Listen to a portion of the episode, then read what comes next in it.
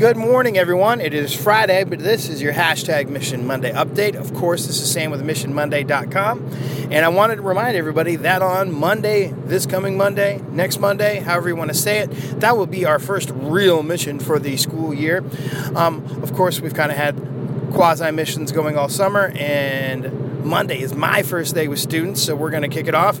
Monday might not be your first day with students. Maybe you've got a couple more days, maybe you've got a week, maybe you've already been going doesn't really matter because any time is the right time to start kicking off Mission Monday and doing those missions.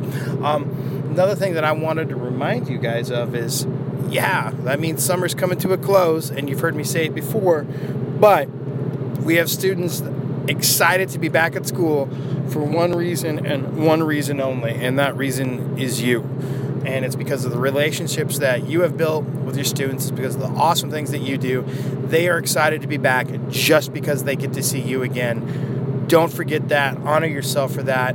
Honor your students for that. It's going to be worth it. Um, a couple of quick thank yous that I wanted to put out there. Saw earlier this week that somebody ordered 17 copies of uh, Mark and I's book, It Happens in the Hallway. So, whoever you are, thank you so much.